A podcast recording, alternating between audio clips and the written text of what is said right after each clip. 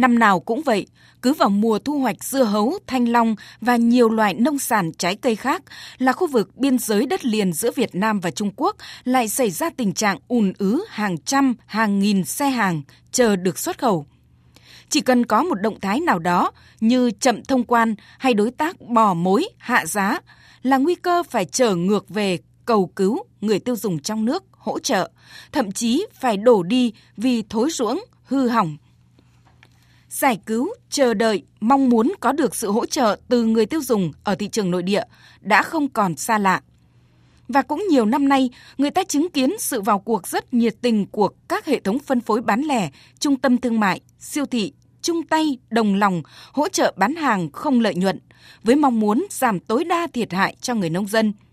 cũng không thể không ghi nhận những nỗ lực của ngành công thương trong việc kết nối tiêu thụ tại thị trường trong nước, cũng như tìm hướng xuất khẩu sang các thị trường khác ngoài Trung Quốc.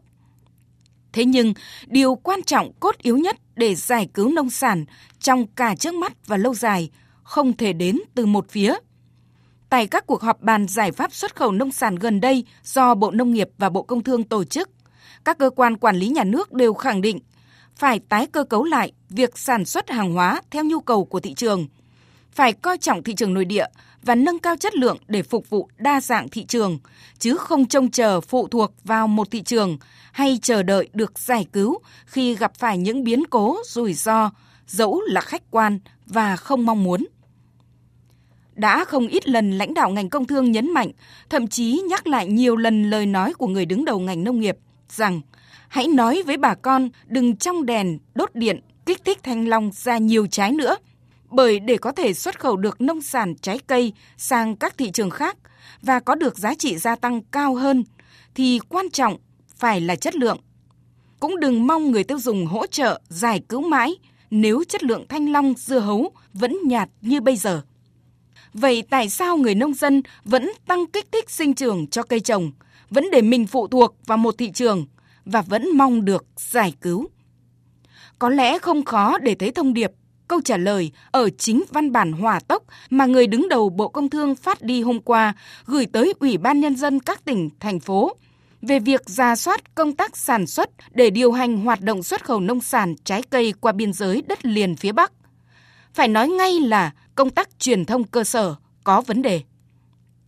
Vì sao Bộ Công Thương dù đã đưa ra rất nhiều giải pháp để hỗ trợ xuất khẩu và liên tục cảnh báo tăng cường khuyến nghị, hướng dẫn các địa phương, hiệp hội ngành hàng, doanh nghiệp và người dân theo dõi sát hoạt động xuất khẩu, giao thương, thời gian mở cửa thông quan tại các cửa khẩu trước diễn biến phức tạp của dịch bệnh. Thế nhưng đến nay, lượng hàng hóa nông sản trái cây được vận chuyển lên các cửa khẩu biên giới phía Bắc để xuất khẩu sang thị trường Trung Quốc đang ngày càng nhiều. Nguy cơ ùn ứ, hệ lụy vẫn tiếp tục diễn ra. Vì sao các nhà phân phối bán lẻ sẵn sàng hỗ trợ tiêu thụ sản phẩm cho bà con nông dân với giá không lợi nhuận mà vẫn không được chính người nông dân mặn mà? Và vì sao lời kêu gọi của người đứng đầu ngành nông nghiệp về các biện pháp cả trong trước mắt và lâu dài trong phát triển nông sản trái cây vẫn chưa được quan tâm đúng mức? Phải chăng là bởi người nông dân vẫn đang hy vọng sẽ bán được với giá cao hơn khi những thông tin ban đầu về việc một số cửa khẩu phụ đã cho phép tiếp tục hoạt động xuất nhập khẩu vận chuyển hàng hóa mà không có được thông tin đầy đủ rằng mới chỉ là một hai cửa khẩu phụ và lối mở chứ không phải là tất cả các cặp chợ biên giới và việc kiểm tra kiểm soát dịch bệnh vẫn đang hết sức chặt chẽ, nghiêm ngặt.